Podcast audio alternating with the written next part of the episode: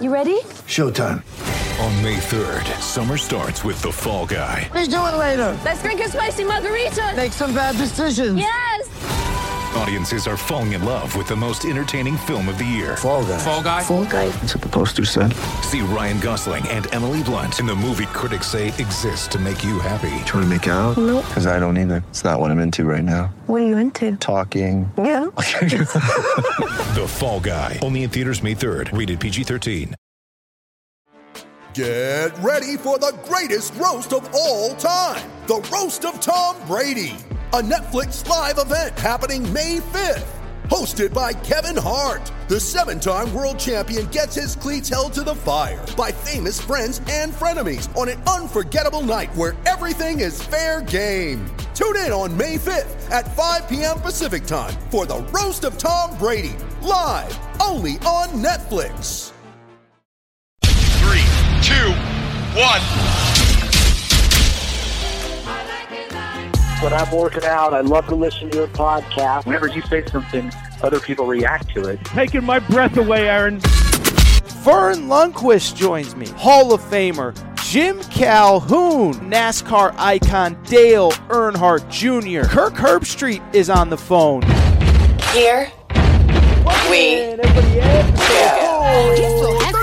on the podcast of the Sweeping America, the Aaron Torres Sports Podcast. It is Monday, September 20th, 2021. People, hope everybody had a great weekend. Hope everybody is ready for a loaded episode of the Aaron Torres Sports Podcast. Couple things. First of all, if I sound a little bit different, uh, we do have some technical issues with my st- home studio. Those will hopefully be fixed by Wednesday's show. I'm doing this through Zoom. I still think I sound pretty good, but it's just not the same. So we'll get that fixed for Wednesday's show.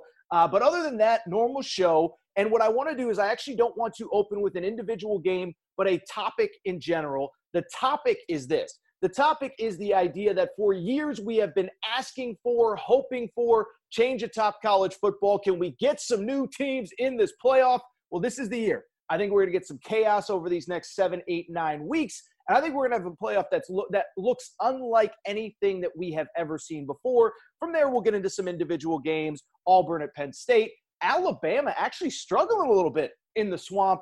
Uh, USC looked awesome post Clay Helton. UCLA, not so much. So, a lot to get into, a lot to break down. But I do want to start with the topic of the day. And it's funny because sometimes when I say, uh, you know, let's talk about the topic of the day, uh, it isn't always actually a topic. Sometimes it's Georgia played Clemson. What does it mean? Oregon played Ohio State. What does it mean? Well, today it is a true topic because, again, rather than starting with the biggest game and getting into it and what does it mean, Penn State, Auburn, Alabama, Florida, whatever, today's topic to me is much bigger. I think all of the games that were played on Saturday lead into a bigger topic. And the bigger topic is this we have heard from ye- for years complaints from college football fans that college football and the college football playoff is getting stale. It's the same couple teams every year. It's Bama, it's Clemson, it's Oklahoma, it's Ohio State. You could basically, in pen, in permanent ink, put three of those four teams, if not all four, in the playoff going into every season. And I'm just going to tell you this if you want chaos, if you want different teams in the college football playoff, and by the way, I'm not sure that you do.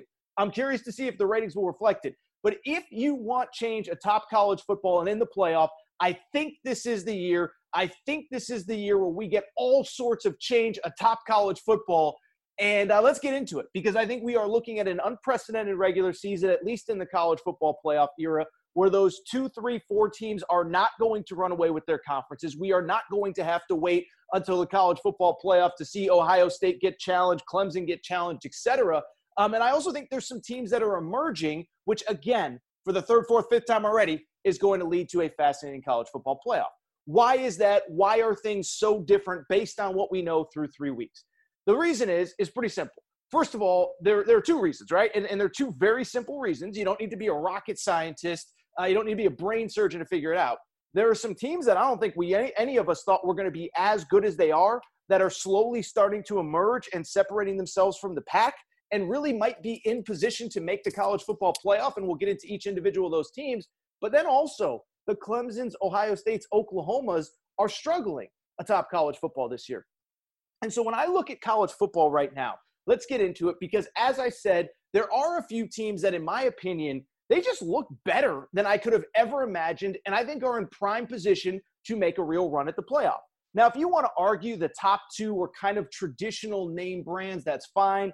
Alabama, we'll talk about them in a little bit. Yes, they struggled, but they still went to the swamp. They still won. They're still going to be a factor at the end of the year. And the fact that they did win in the swamp, I believe we shouldn't, you know, we're not going to, I'm not going to tear down Alabama because they won in the swamp. Uh, instead, I'm going to say I still think that team's really good at top college football. So I'm not necessarily talking about them, and I'm not necessarily talking about my dogs, Georgia, the team that I picked to win the national championship, because I think right now those are probably the two best teams in college football. But when you start trying to figure out, okay, who's going to be in the playoff conversation late into the year? Uh, I think it's going to be some teams that we have not really considered before. The first one, uh, how about my Oregon Ducks? Okay, they're not really my Oregon Ducks. I was never a believer until last week, but I talked a lot about uh, the Oregon Ducks last week on Monday's episode, and I basically said, look, they've exceeded all my expectations. They go to Ohio State, they physically dominate Ohio State, and it was just one of the most impressive wins that I have seen this season. Now, maybe Ohio State's not that good. We will get into them in a minute. But at the same time, when you are a team that goes to the horseshoe, you step on the field and physically, athletically, whatever, you look superior to Ohio State, who recruits the best of the best every single season. I'm buying you as a real contender. Thing that Oregon also has going for it the Pac 12 outside the top two or three really stink. Uh, UCLA did lose on Saturday night late to Fresno State. I don't necessarily know that that's a be all end all. I still think UCLA is a good eight and four, nine and three type team. I will tell you straight up, I said from the beginning, I never bought the narrative that like UCLA was like the, the program that the Pac 12 needed and they're, they're going to be in the playoff. No, no, I was like, look, they went three and four last year, uh, whatever it was, four and eight the year before. I did think they were on an upward trajectory, but to expect them to go from three and four to 12 and one and in the playoff was never realistic. But I still think they're a good team, and that will be a challenge for Oregon in the regular season, possibly in the in the Pac-12 championship game as well. But the rest of the slate for Oregon, it looks pretty manageable because the Pac-12 outside of uh, Oregon, UCLA maybe being pretty good, and USC finding its legs without Clay Helton, there ain't that much to really go on. Uh, Oregon this coming weekend plays Arizona. Not sure if you saw. They lost to Northern Arizona on Saturday. Arizona losing to Northern Arizona. For those scoring at home, Northern Arizona is not good.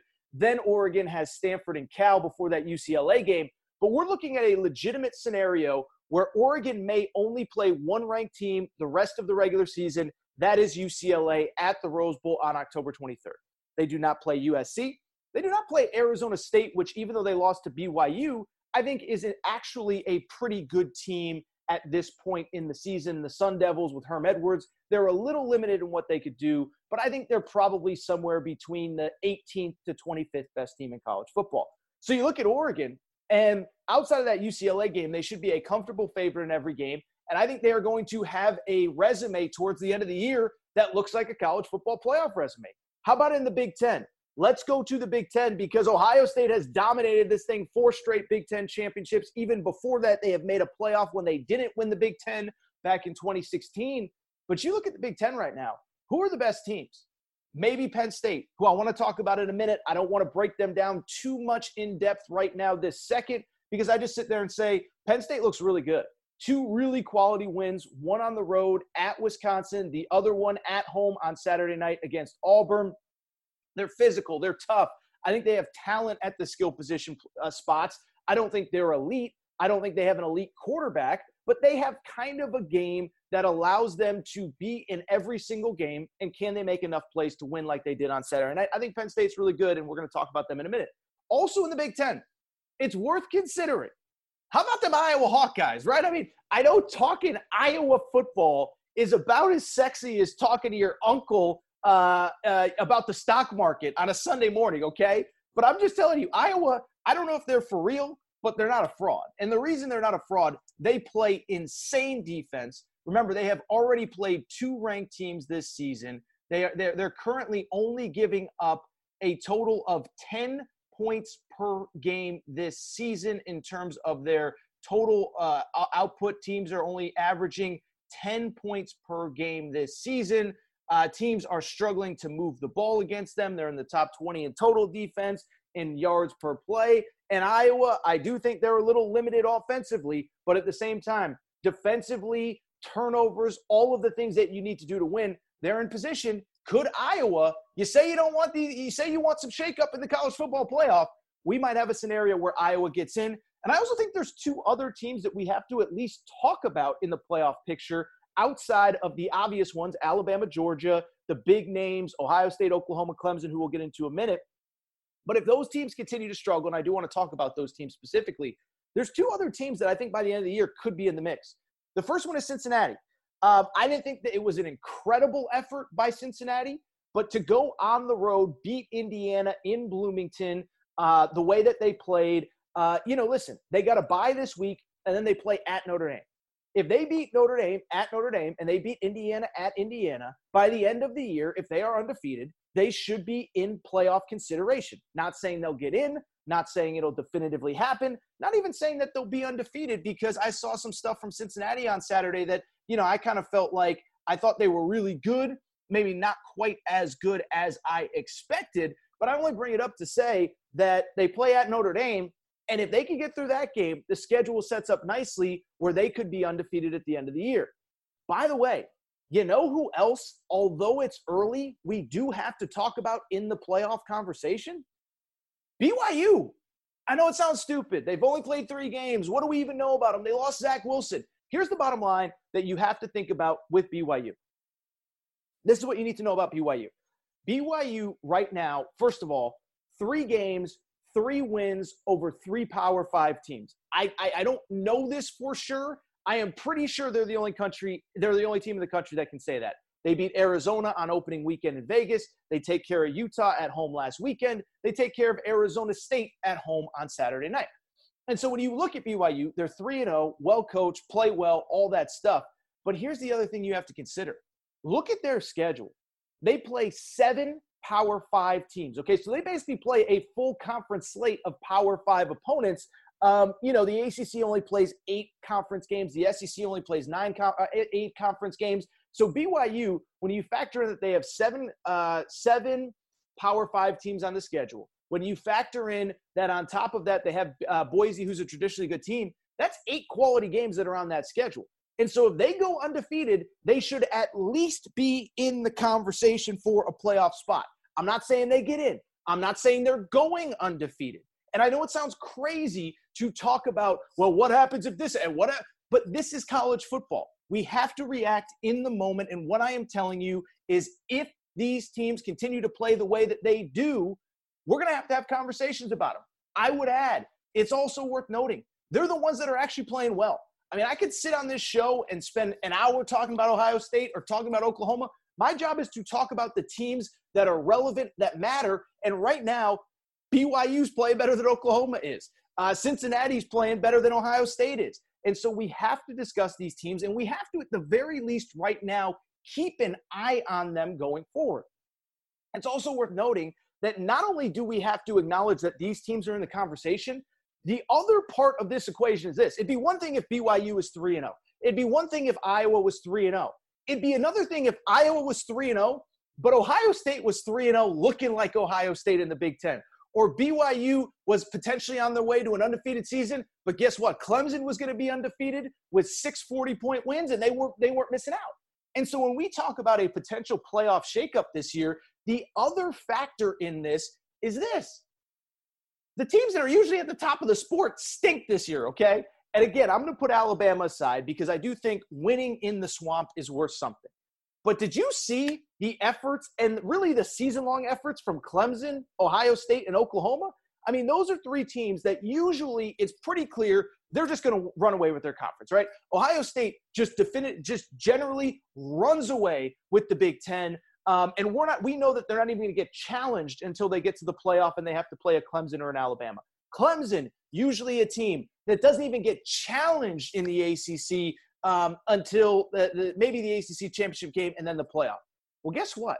I'm telling you, on top of the fact that Iowa and Oregon and BYU and Cincinnati might just be better than we think, Clemson, Ohio State, and Oklahoma might actually be worse than we think. And so let's get into those teams because that is part of this equation as well. Again, be one thing if Cincinnati was good. If Ohio State and Clemson were unbeatable, that'd be another conversation altogether. Same with Iowa, same with Penn State. But when it comes to these three teams, I'm just telling you, they're not good, right? And I want to start with each one individually and kind of talk about which one I'm the most worried about, which one I'm the least worried about. I'll be honest. The one that I'm most worried about is actually Clemson, okay? Um, listen, this isn't an anti Dabo thing. This isn't an anti ACC thing. I think there have definitively been years where Clemson was the best team in the country. They proved it on the field. It didn't matter who they played in the regular season. They were ready for the playoff. They were ready to compete with Alabama and Ohio State. This ain't that year, though. Did you see the game on Saturday with Clemson? They stink, right? They open against Georgia, and we can all forgive, oh, Georgia, they're incredible. Their defense is amazing. And I tend to agree. Georgia's my preseason national championship pick. How about my dogs? Georgia's my national championship pick. But when it comes to Clemson, you can excuse the, the effort against them, and you don't even have to quote unquote excuse it. You can just call a spade a spade and say it was two great defenses. Georgia made one more play. They won that game. But Georgia, to their credit, has been blowing out some good teams since the last since they played Clemson. Whereas Clemson on Saturday, don't know if you saw, they beat Georgia Tech 14 to 8. And when you go back and look, everyone's going to make all the excuses in the world for Clemson.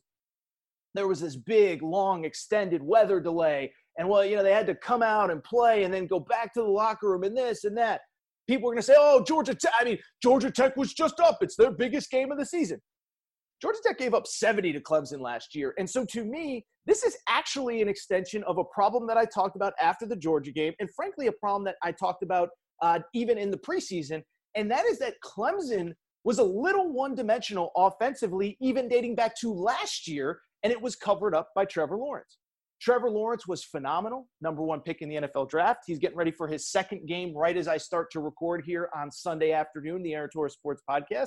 But Trevor Lawrence made up for the fact that Clemson couldn't really run the ball last year. 77th in the country in rushing yardage. And so after the Georgia game, I came out and said, I'm worried about Clemson. Clemson fans crush me. You can go check the YouTube comments. What are you talking about? We played a great team, top 10 team. Why are you worried about us? Stick to basketball. You don't know what you're talking about. Okay, whatever. Here's the thing. How you feeling now, Clemson fans? Because Georgia the, the Bulldogs left the building. Okay, you had the Yellow Jackets on Sunday, Saturday, and you couldn't move the ball. You finished the game. Georgia Tech finishes with more first downs, more total yards. Clemson 284 yards of total offense against Georgia Tech and had to hold on for dear life. And when you look at this offense, this offense isn't moving the ball. Like I said, last year they could not run the ball. But the pro the, the thing that Clemson had going for them, they had some guy named Trevor Lawrence at quarterback, so nobody noticed it until the college football playoff. This year, though, it's hard not to notice that they still can't run the ball. How about this for a stat that is going to blow your mind? Right now, Clemson is ranked 113th nationally in total offense. 113th nationally in total offense. You know who's ahead of them right now in terms of offensive output? Arizona, who lost to Northern Arizona this weekend. Uh, New Mexico State, don't know if you heard of them, not very good. Georgia Southern, Northern Illinois, South Florida, Vanderbilt. Vanderbilt is putting up more yards per game than Clemson is. And people say, oh, it was the Georgia game. It wasn't the Georgia game. It, they played Georgia Tech yesterday at home, 100,000 fans in Death Valley. They put up 14 points and less than 200 yards of total, two, less than 300 yards of total offense. DJ, I like him. He ain't Trevor Lawrence, at least not yet. He is averaging 5.5 yards per completion. So he basically needs two completed passes just to get a first down. 59% completion percentage. This offense is not getting better. And I know people will say, well, they play in the ACC. They're just going to run the table. I've been watching sports long enough, guys. When a team is flawed, when a team is not who they have been, somebody catches them eventually. Sometimes it's in professional sports. Look at the Kansas City Chiefs last year, right? They keep playing these close games, these close games, these close games. Well, they're the Chiefs, they'll pull it out, and then they get smoked in the in the Super Bowl against the Tampa Bay Bucks. Somebody in the ACC is going to have the game plan to beat them. I don't know if it's NC State this coming weekend. I don't know if it's Boston College. I don't know if somebody will beat Clemson because they are too flawed this year. They are not a playoff team to me. I did a top 10 on Sunday. They're not in my top 10 right now. I don't think they're that good. Speaking of teams I don't think are that good, Oklahoma. Now, the problem, the good thing Oklahoma has going for it, at least they are undefeated, something that Clemson and Ohio State can't say. But Oklahoma's not good, people. We all watched that Nebraska game. Oklahoma wins 23 to 16. But we know what happened. Nebraska missed two field goals that they should have made. Nebraska had a PAT blocked and returned for a two point conversion score by Oklahoma. Let's do some math there. They win by seven. Nebraska gifts them eight points or has eight points that should have been on the board that are taken off. Guess who wins that game? Nebraska wins that game. Now, by the way, there might be something to be said about Nebraska finally turning a corner under Scott Frost. Now, I need to see uh, Nebraska and Adrian, P- uh, Adrian Martinez two, three games in a row without crazy turnovers before I believe that they're on the right trajectory. But part of this is Oklahoma, too. They've played two FBS teams. Take out the FCS game against Western Carolina. Don't even know where Western Carolina is, somewhere in the Western Carolinas, I would guess. Take out that game. Five point win against Tulane. Take out that game. Six point win against Nebraska when Nebraska gift wrapped them eight points. That is Oklahoma's resume to date. And by the way, this defense that was supposed to be so important. First of all, it's a two pronged thing. I don't want to blame one side or the other. First of all, the offense, Spencer Rattler, listen, you guys know me. I don't like to criticize people on this podcast. I don't like to criticize college kids. They're doing their best. They're not professionals, even though they kind of are now because of name, image, likeness. But with Spencer Rattler, we've been waiting for him to be the next guy, right? They had Baker Mayfield, they had Kyler, they had Jalen Hurts. We're waiting for him to be. He's not it. He's not it. This is year three, okay? Baker comes in as a, you know, after redshirting, year two, wins the job. He's the dude for three years. Kyler Murray comes in one game. You're like, oh, this guy is awesome. Jalen Hurts had a track record. Spencer Rattler, this is year three. Redshirted as a freshman behind Jalen Hurts. Last season, uh, played, you know, obviously was part of an Oklahoma Big 12 championship team, struggled early, got better late. We're now in year three. We're out of excuses with Spencer Rattler. I just don't think he's good. In games against FBS opponents, again, take out Western Carolina. That's not a real team. That's not, you're not playing Western Carolina in the Big 12 or the college football playoff. Take him out against Tulane, against Oklahoma, two touchdowns, two interceptions. That's it. Defense, I heard how much improved they were this year. Take out the Western Carolina game. They're 85th nationally in total defense. They're getting gashed. People are moving the ball on them. Now, in terms of Oklahoma going forward, to me, it's kind of the same thing with Clemson. People will say, yeah, but it's the Big 12. Somebody, no, they're flawed. They have problems. Maybe they are the team because they did survive out of conference play without a loss. Maybe they are the team that can potentially get to 11 and 1 and a playoff. But I'm telling you, they're, they're losing at least once, maybe twice, because the offense ain't it, the defense ain't it, and somebody's going to clip them. It wouldn't even surprise me, by the way, they play West Virginia at home this weekend. West Virginia's tough. West Virginia can run the ball. West Virginia plays real defense. West Virginia can pull off that upset. If it's not West Virginia, somebody else is going to do it. Finally, it's worth noting Ohio State. We talked about Clemson not being good, Oklahoma not being good. And Ohio State's an interesting one because to me, Ohio State is a team that, you know, I think they, have the most concerns, the most glaring concern. Um, they have the most problems, but I also believe they have the most upside as a program, right? Because you look at the way they recruit, there's so much talent, so much speed all over the field. They have the best skill position guys in college football. But I also think, and I do think some of this is this is this perfect confluence of events that has all happened at once, right? First of all, you have a redshirt freshman quarterback who's never played college football before. You have a coach in Ryan Day who I think is actually kind of still figuring things out. He had it too easy with Justin Fields. He inherits a first round, can't miss NFL quarterback. Now that he doesn't have Justin Fields to bail, I don't want to say bail him out, but he doesn't have Justin Fields to sling the ball all over the field and put up 40 points every time he steps on the field. All of a sudden, Ryan Day doesn't look like the boy genius that he did a year ago. Um, and so you have that. And of course, you have the defense, which is just awful, got gashed for over 500 yards by Tulsa. And it's just kind of this perfect storm of events.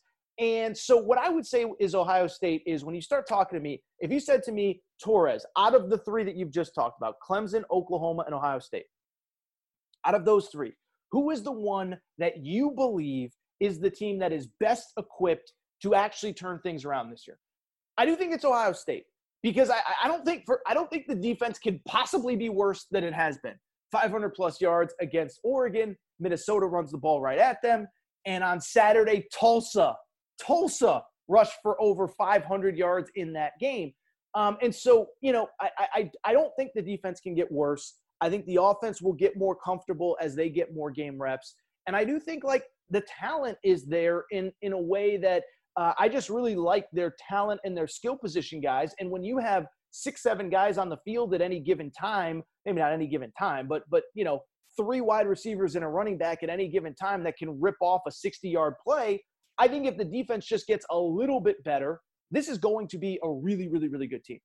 Now, my concern with Ohio State is also maybe higher because one, because one, I don't know that the defense is going to get better. 500 yards against Tulsa, 500 yards against Oregon. I'm sensing a trend, and it's that that defense can't stop anybody. But here's the other thing you have to factor in with Ohio State. Ohio State's probably going to have the toughest road out of all of them. I mean, you look at Clemson's schedule. I still think there, there's going to be a loss somewhere along the way. But who is going to like like? There's not that game that you say, well, that that team. I mean, that's the team right there. Circle that game on the calendar. No, it's the ACC. Everybody stinks. Boston College is okay. Notre Dame, on uh, NC State's okay. You look at Oklahoma. Iowa State's fine. West Virginia's fine. I do think they're going to get tripped up, but there's not that game that you're like, oh my god, like how are they going to survive that one? But think about how good the Big Ten is right now. You got Penn State, who looks awesome. Michigan State just destroyed Miami. Michigan, I know it's Harbaugh. I know none of us think that Harbaugh is going to beat Ohio State, and they probably won't this year. They scored on their first nine possessions on Saturday. This offense looks different. It looks evolved. It looks mature. I'm not saying this is the year Michigan beats Ohio State. I'm just saying they look better than I thought they were in the preseason. And so when you add it, by the way, Maryland doesn't look terrible right now. Maryland is 3 0. Indiana at least plays real defense. And so again, with Ohio State, they already have that one loss. And I'm not saying it's going to happen, but you just look at the schedule. There's a lot of, t- all of a sudden, Penn State looks a lot tougher than it did six weeks ago. Michigan State looks tougher than it did 36 hours ago. Uh, Michigan looks tougher than it did two, three weeks ago. And I think Indiana and Maryland are game. And by the way, even if you get through them, you're probably going to have to play Iowa in the Big Ten championship game. And so I bring all this up to say, look, I know it's a little early to say, well, this team has the edge and that. No, but this is college football. It's what we do. We react in real time the same way we react in the NFL, NBA, college basketball, whatever. And so what I'm telling you definitively is this, is that be ready. Just be prepared. Because everybody has been telling me for years that they want shakeup in college football. Well, you want shakeup in college football, you want shakeup in the playoff, you are going to get it this year. I am telling you definitively, I don't know who the teams are going to be. I don't know how it's going to shake out. I don't know if we're going to have an independent BYU or an AAC Cincinnati, or we're going to have a two loss team from this league or what. I'm just telling you, we are going to have a playoff that looks unlike anything that we have seen over the last three, four, five years. Whew, cannot lie. That was a heck of a first segment. Came out fired up. Hope everything sounds all right here on Zoom. So, what I want to do, I want to take a quick break. I want to come back and we will talk about that Penn State Auburn game because your boy, I'm a dog with my Georgia Bulldogs.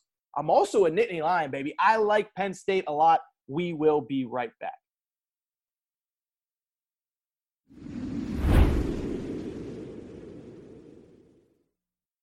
All right, everybody, I am back. Good to be back. Good to be back. And I do want to transition to some stuff on the field as it pertains to actual results, right? Because the first segment we kind of just talked about the big picture, the playoff, who might be there in the end, who might not be there in the end. But I do think there were two games specifically that really, to me, confirmed how the rest of this season was going to look like in terms of just the big picture. There were other results that were interesting, but I don't know that they really surprised me or altered how I feel about things. Um, you know, as an example, UCLA losing to Fresno State. I told you a minute ago, I think UCLA is a good team. Thought they're maybe a nine and three team, eight and four, something in that range. Never thought that this was an 11 and 1, 12 and 1 Pac 12 champion that's going to make the playoff. Clemson, never thought Clemson was good. Didn't think Clemson was good after that Georgia game. I was worried about that offense. It only confirmed to me that this offense is going to struggle to move the ball against just about anybody. I don't think they're a playoff team. Um, but there were two games to me that really did speak volumes about where we're headed in this season. The first one being Penn State, the second one being Auburn. Uh, first, first one being Penn State, Auburn, second one being Alabama, Florida. And so we'll get to Alabama, Florida in a minute, maybe take a quick break, get to it. But I want to start with Penn State, Auburn, because to me, this game had a mega message behind it. And that is this I don't know if Penn State's going to make the playoff. I don't know if they're going to win the Big Ten, but I think it's possible. I think they might be the best team in the Big Ten. I think they might be the most talented team in this conference. They certainly have a tough schedule. It's not going to be easy. But when you talk about teams that two, three weeks ago we weren't sure about, now two, three weeks later we sit there and say, they might be better than we thought. And now that we know more about them and now that we more, know more about everybody else, they might be good enough to make a real run here. I do believe Penn State is one of them.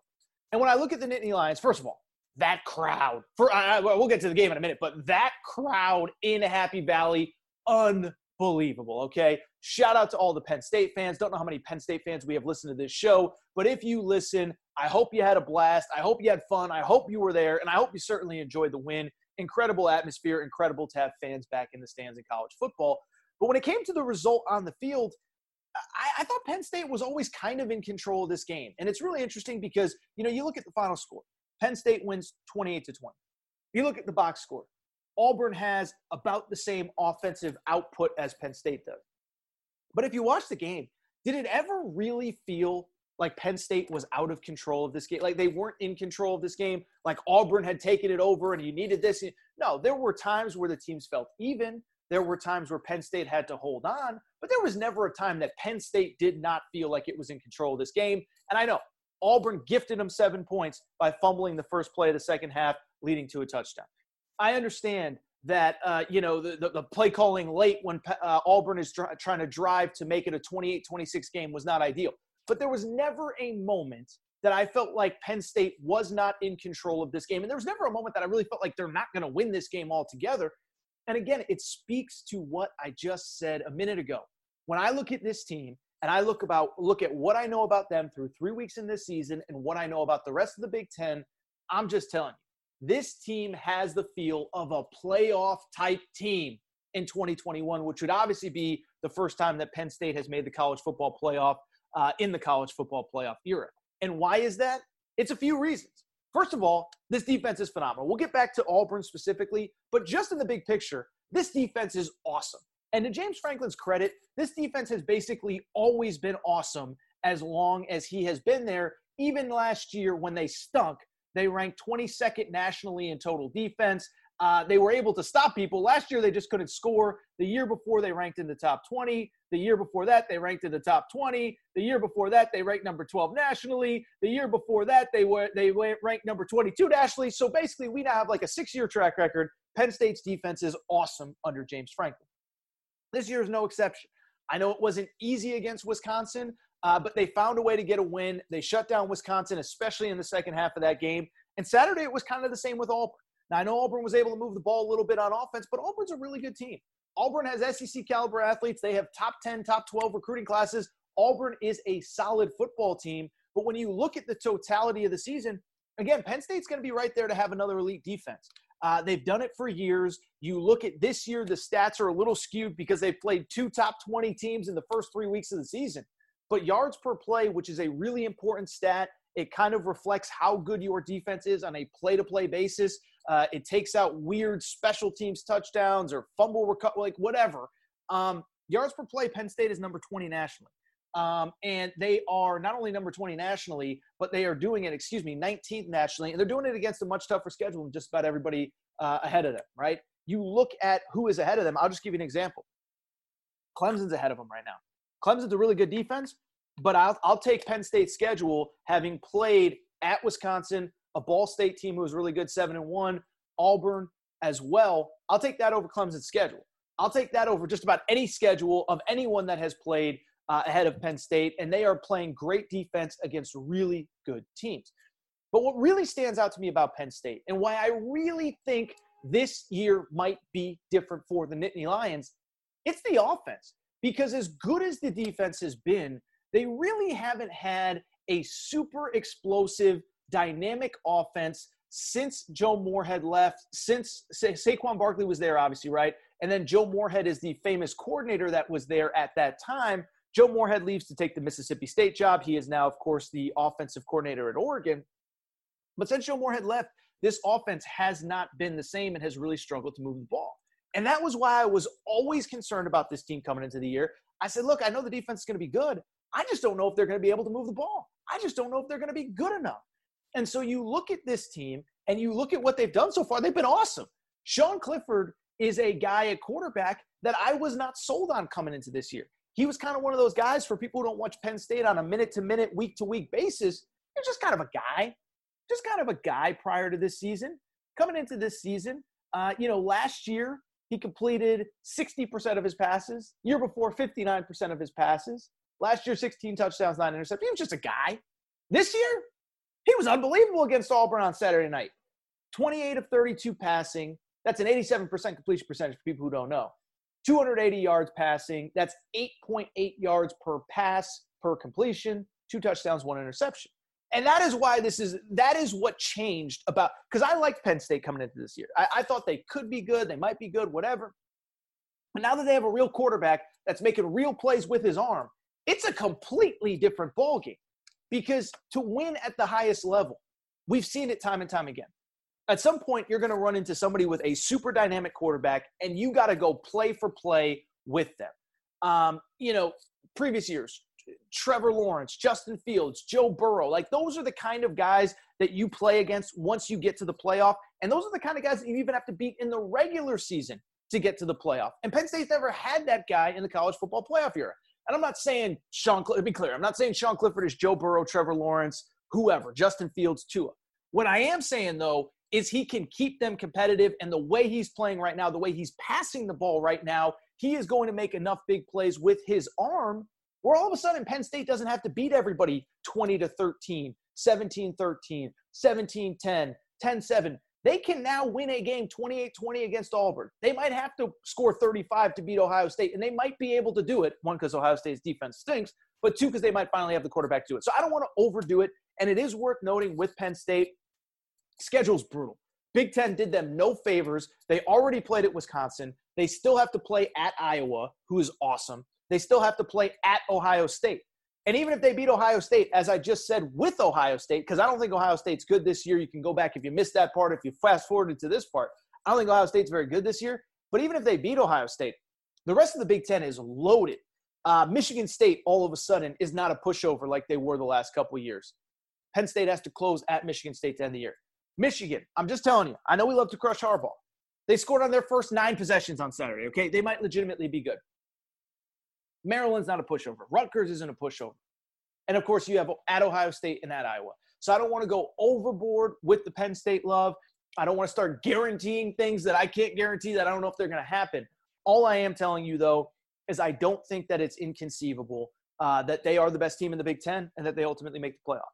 As far as Auburn's concerned, I just, I mean, Auburn kind of looked like I thought Auburn was going to look like. They are a team that needs to rely on defense, needs to rely on the run game to have success and to win at the highest level this year. And to their credit, they kind of did it. They kind of played their blueprint. They did what they were supposed to do. They did what they had to do, uh, and they kept it competitive. Again, final score is 28 20. They were able to move the ball, especially on the ground. Tank Bigsby, their running back, was awesome, almost five yards per carry, over 100 yards rushing. And the defense was really good. Defense did what it could. Obviously, like I said, uh, uh, Penn State was basically gifted seven points, and outside of that, it was it was it was a tie ball game. So I don't think Auburn showed me really anything they didn't. I thought it was a great effort. Didn't show me anything that I wasn't expecting. Thought it was a great effort. I still think it comes down to a few things with Auburn. One is at any point is Bo Nix going to be able to make big plays in big games that matter. No disrespect to the kid. Don't like to tear him apart, but I just said it was Spencer Rattler. At a certain point, you kind of are who you are. You're either you're, three now. You either get the job done or you don't. Bo Nix, I thought, showed signs of improvement. He was also 21 to 35, 185 yards, five yards per completion, which means he's not moving the ball downfield with the pass. And part of it is I think they took the ball out of his hands. But you can't win games like that. And the other concern I have with Auburn, the SEC West is insane right now.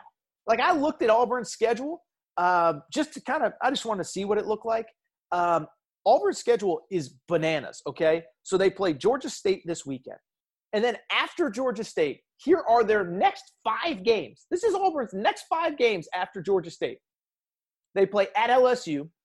LSU might not be good. Tiger Stadium it easy though. Then Georgia, no big deal. Then at Arkansas, who's currently ranked number 16 in the country. Then you get a bye. Then Ole Miss at home. Oh, Ole Miss just put up 60 points in three quarters against Tulane. Matt Corral is now the Heisman favorite. It's worth noting. And they have at A&M. So those are their next five. They play Georgia State this weekend, then at LSU, Georgia, at Arkansas, Ole Miss, Texas A&M. So good luck, Auburn. You are going to need it. Bryan Harsin, welcome to the SEC. I think Auburn's a really solid team. By the way, I didn't even mention they closed with some school called Alabama at the end of the year. Um, but, you know, this is what the SEC is like. Bryan Harsin wanted to be here, um, and this is what you get. So what I want to do, take another quick break, uh, come back, talk Alabama and Florida, and then we'll wrap on a couple other topics.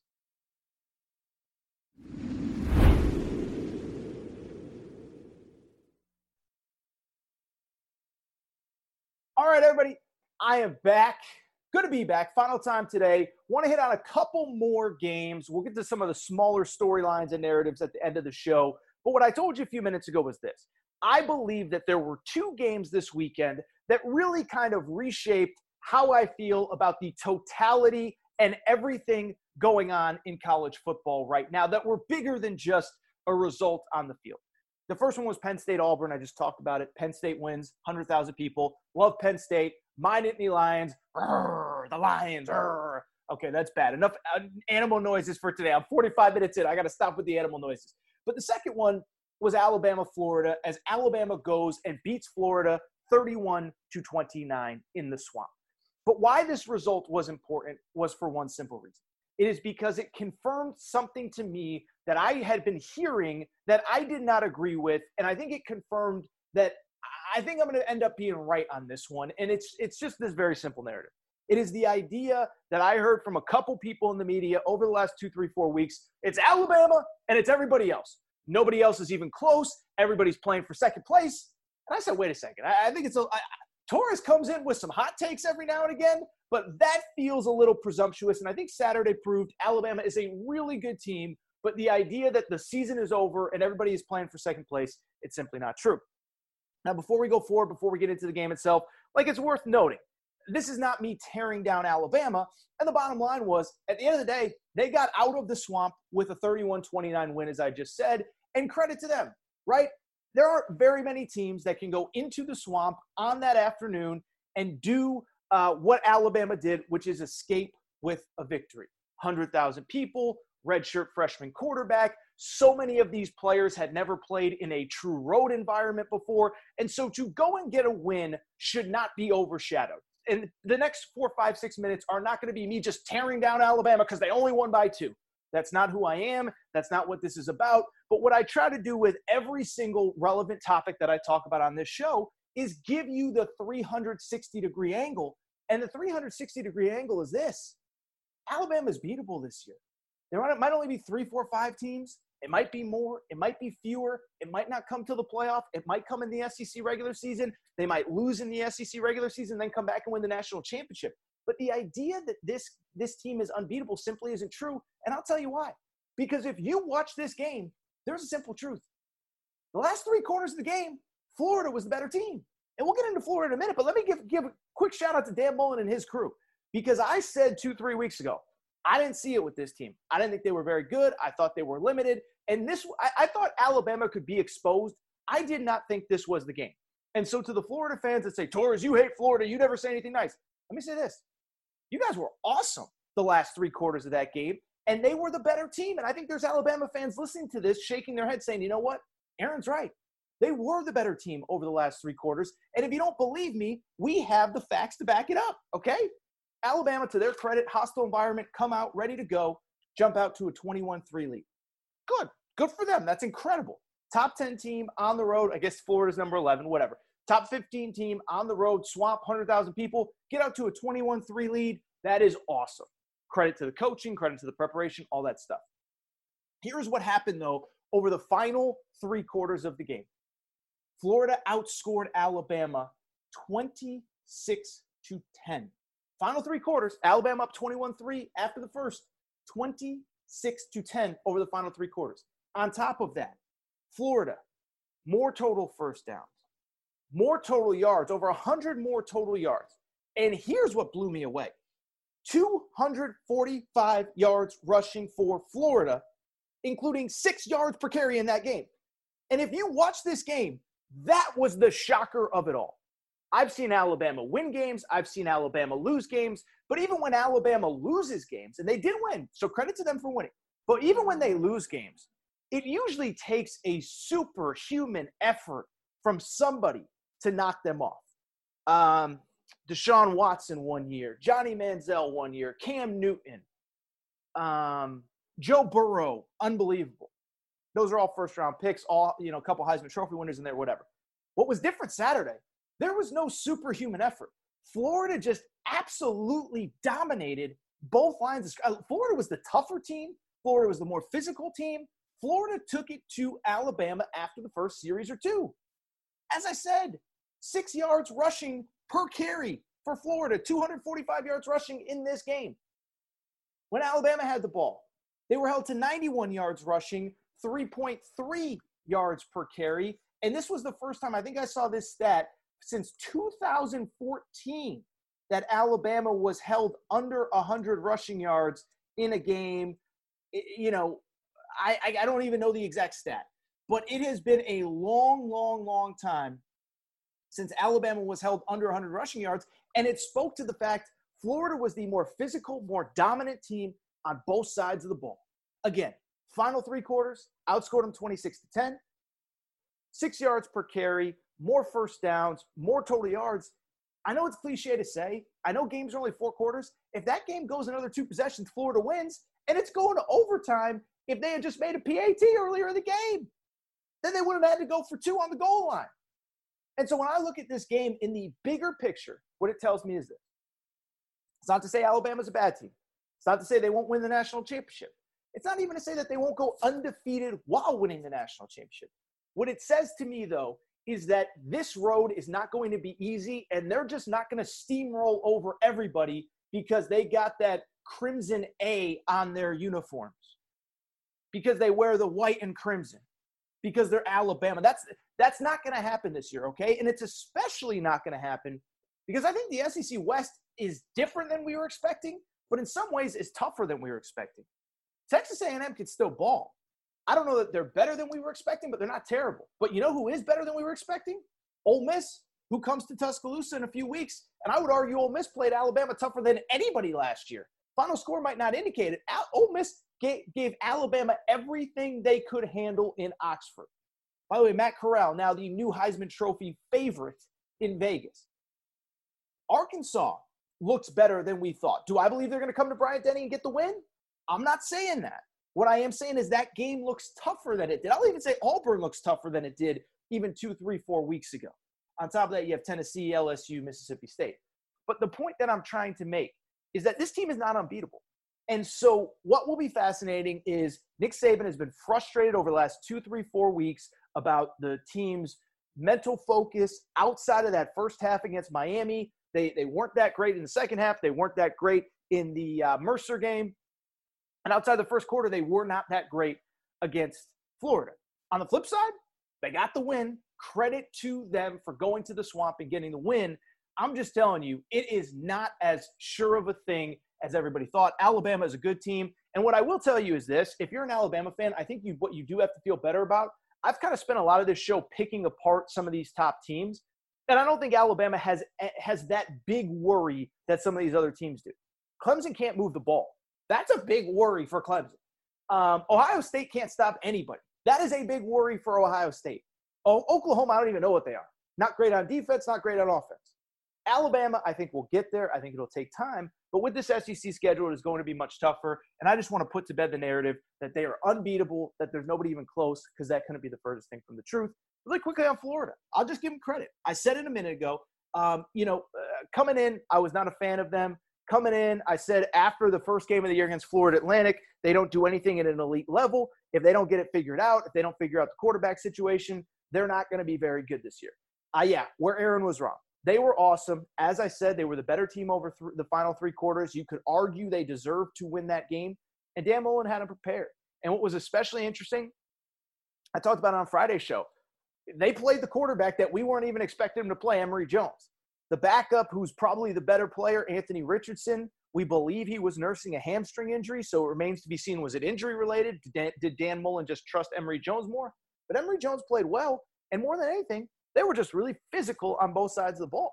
And so, yeah, it does change my projection and the trajectory of this team. They are better than I thought they were. And it's really funny because, you know, I, I, I've started now on my Instagram page. Make sure you're following at Aaron underscore Torres or Aaron Torres pod on Instagram, excuse me. Um, you know, I started putting out a top 15, top 10 every week.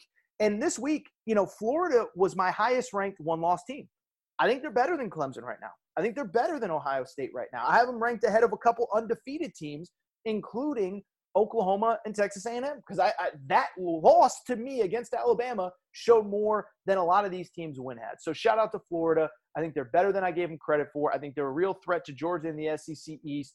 I'm not going to try to piece together the scenario where if they went out and Georgia does this and out, like, no, we'll get to all that eventually. But with that said, credit to Florida. We will see how they bounce back. They have Tennessee this weekend at Kentucky, which will not be an easy game, at Florida, or at LSU, excuse me, over the next five weeks before a bye and Georgia. Really quickly, just some other storylines from Saturday. Um, you know, first of all, I mentioned it a minute ago. Ole Miss is awesome. Like, like Ole Miss is freaking awesome. Okay, and I saw this story that Matt Corral is now the Heisman Trophy favorite. How about this from Matt Corral?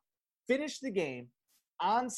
First of all, Ole Miss wins sixty-one to twenty-one. They play Tulane. Remember, Tulane almost beat Oklahoma a few weeks ago. They beat Tulane 61 to 21. They had 61 points at the end of the third quarter, and Lane Kiffin basically called off the dogs. Matt Corral, as I said, three touchdowns passing, another four touchdowns rushing. He is now the Heisman Trophy favorite. And the one thing I can definitively tell you, they are not slowing down for everybody.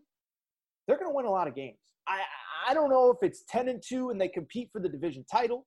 I don't know who who trips them up. I don't know where it happens. It's a really, really, really good football team.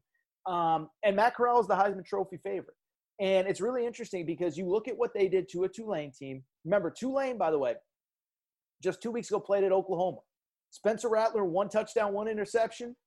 Matt Corral, seven total touchdowns. That's the difference between a guy that's a Heisman Trophy winner and a guy that maybe isn't quite living up to expectations. So Ole Miss gets it done. I don't want to start putting a ceiling on can they make the playoff? Are they fringe this? Can they win the division?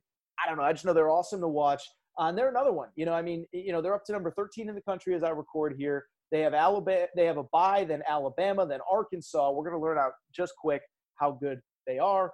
Uh, a couple other stories. Speaking of Ole Miss, speaking of Lane Kiffin, um, Lane Kiffin's former school, USC, they destroyed Washington State on Saturday. Uh, the final score there was 45 to 14. USC scores the final 45 points of the game for the win. And I'm just warning you. You want a narrative? I'm going to tell you a narrative. USC is going to win a lot of games the rest of the year. I don't know exactly how many, but I guarantee they are going to win enough games that it is going to make it tough on the administration not to keep the current interim head coach. I don't think they'll keep him. I don't think they'll keep him. But I think this is a 9 and 3, 10 and 2 type team. The kids clear if you watch the game, the kids clearly love playing for him. He's an energetic guy, yelling, screaming, chest bumping, the exact kind of guy they needed in replacement of Clay Helton. And he is going to make it tough on their bosses because he is the exact guy they need, and USC has the talent. Couple other notes: Jackson Dart. Uh, so USC had Kedon Slovis, their starting quarterback. He gets hurt. This kid Jackson Dart comes in, 30 of 46 passing. He was unbelievable. And I'm just telling you, USC is going to win a lot of games. And I'll take it one step further. Um, I actually believe this. If USC gets the right coach, this is going to be this is Torres' official hot take for this episode of the Aaron Torres podcast. If USC gets the right coach for this job next season, I don't know who that is. Is it Urban Meyer, who's now 0 2 as an NFL head coach? Is it James Franklin if he doesn't make the playoff, which I think he might? Is it Luke Fickell? Is it Mario Cristobal? Is it this? Is that? If they get the right coach, I believe they will be in playoff contention next season. Not 2023, not 2027, not 2034 when the playoff is 37 teams. I believe that as early as next year they can be in playoff contention because there is no doubt the talent is there on this roster. It remains to be seen what happens with USC. A couple other notes. Bad day for the Pac 12. UCLA, they lose to Fresno. I'm not surprised. Fresno's a good team. I had the over in this game. Fresno comes back to win 40 to 37. Uh, almost 600 yards of total offense for Fresno. just a bad day for UCLA. Listen, I can sit here and yell and scream and do the hot take thing on UCLA. They're a nine and three team. They're a nine and three team. Uh, UCLA will bounce back. They have Stanford this weekend, Arizona State coming up, and then a showdown in a few weeks with Oregon. Um, and that's really it from across college football. Miami got destroyed by Michigan State. Uh, I don't know when, but uh, Mario uh, Manny Diaz is not trending in the best direction to continue to be the head coach at Miami. He is now year three. He's 15 and 12. It is not ideal. Um, and so keep an eye on that situation because it was really bad. They got destroyed by Michigan State. But that said, I think that's it. I think that's it for this episode of the Aaron Sports Podcast. I will be back later this week. Um, you know, part of it depends on is it going to be a Tuesday show? Is it going to be a Wednesday show? We have a big commitment from Dereck Lively, the number two high school basketball player in America. Depending on where he commits, depending on how it goes down, depending on what the narrative is, I may come back early on Tuesday. Uh, otherwise, look for a new episode Wednesday. Also, make sure college football betting podcast with Aaron Torres. If you're not subscribed, make sure to do so. My college football picks went five and two this weekend. I'm comfortably over 500 for the year. Great weekend for the college football picks, and I appreciate your guys' support of that show uh, because that show the numbers have gone up every single week, back to two episodes a week for that show. But yeah, I think that's it. Before we get out of here, I want to make sure. By the way, on, on top of the college football betting show, make sure you're subscribed to the Aaron Torres Sports Podcast, iTunes, the Podcast Addict app, Podbean, Spotify, TuneIn Radio, wherever you listen to podcasts. Make sure that you are subscribed to the Aaron Torres Sports Podcast. Make sure to rate and review the show. Go ahead, give us a quick five stars. Let us know what you like, what you don't like, all that good stuff. Make sure you are following on social media at Aaron underscore Torres, at Aaron Torres Pod on Instagram, Aaron Torres Podcast Questions at gmail.com for any questions about the show. And Aaron Torres Online. All my writing is up there now. We got a bunch of really talented uh, writers on that website as well. So make sure you're checking out Aaron Torres Online once a day for all sorts of good stuff from AT's world. We're going to have some other really kind of cool announcements in terms of social media and stuff like that. A potentially really big announcement coming this week, so stay tuned for that. But that is all for this segment of the Aaron Torres Sports Podcast. That is all for this episode of the Aaron Torres Sports Podcast. Shout out to Torrin Craig. Shout out to Rachel, who hates my voice. I will be back Tuesday, maybe Wednesday, with a new episode of the Aaron Torres Sports Podcast. Lucky Land Casino asking people what's the weirdest place you've gotten lucky? Lucky? In line at the deli, I guess? Aha, in my dentist's office. More than once, actually. Do I have to say? Yes, you do. In the car before my kids' PTA meeting. Really? Yes. Excuse me, what's the weirdest place you've gotten lucky? I never win and tell. Well, there you have it. You can get lucky anywhere playing at LuckyLandSlots.com. Play for free right now. Are you feeling lucky? No purchase necessary. Void where prohibited by law. 18 plus. Terms and conditions apply. See website for details. Okay, round two. Name something that's not boring. A laundry? Ooh, a book club. Computer solitaire, huh? Ah, oh, sorry. We were looking for Chumba Casino. That's right. ChumbaCasino.com has over 100 casino style games. Join today and play for free for your chance to redeem some serious prizes. ChumbaCasino.com. No purchase necessary. Full prohibited by law. 18 plus terms and conditions apply. See website for details.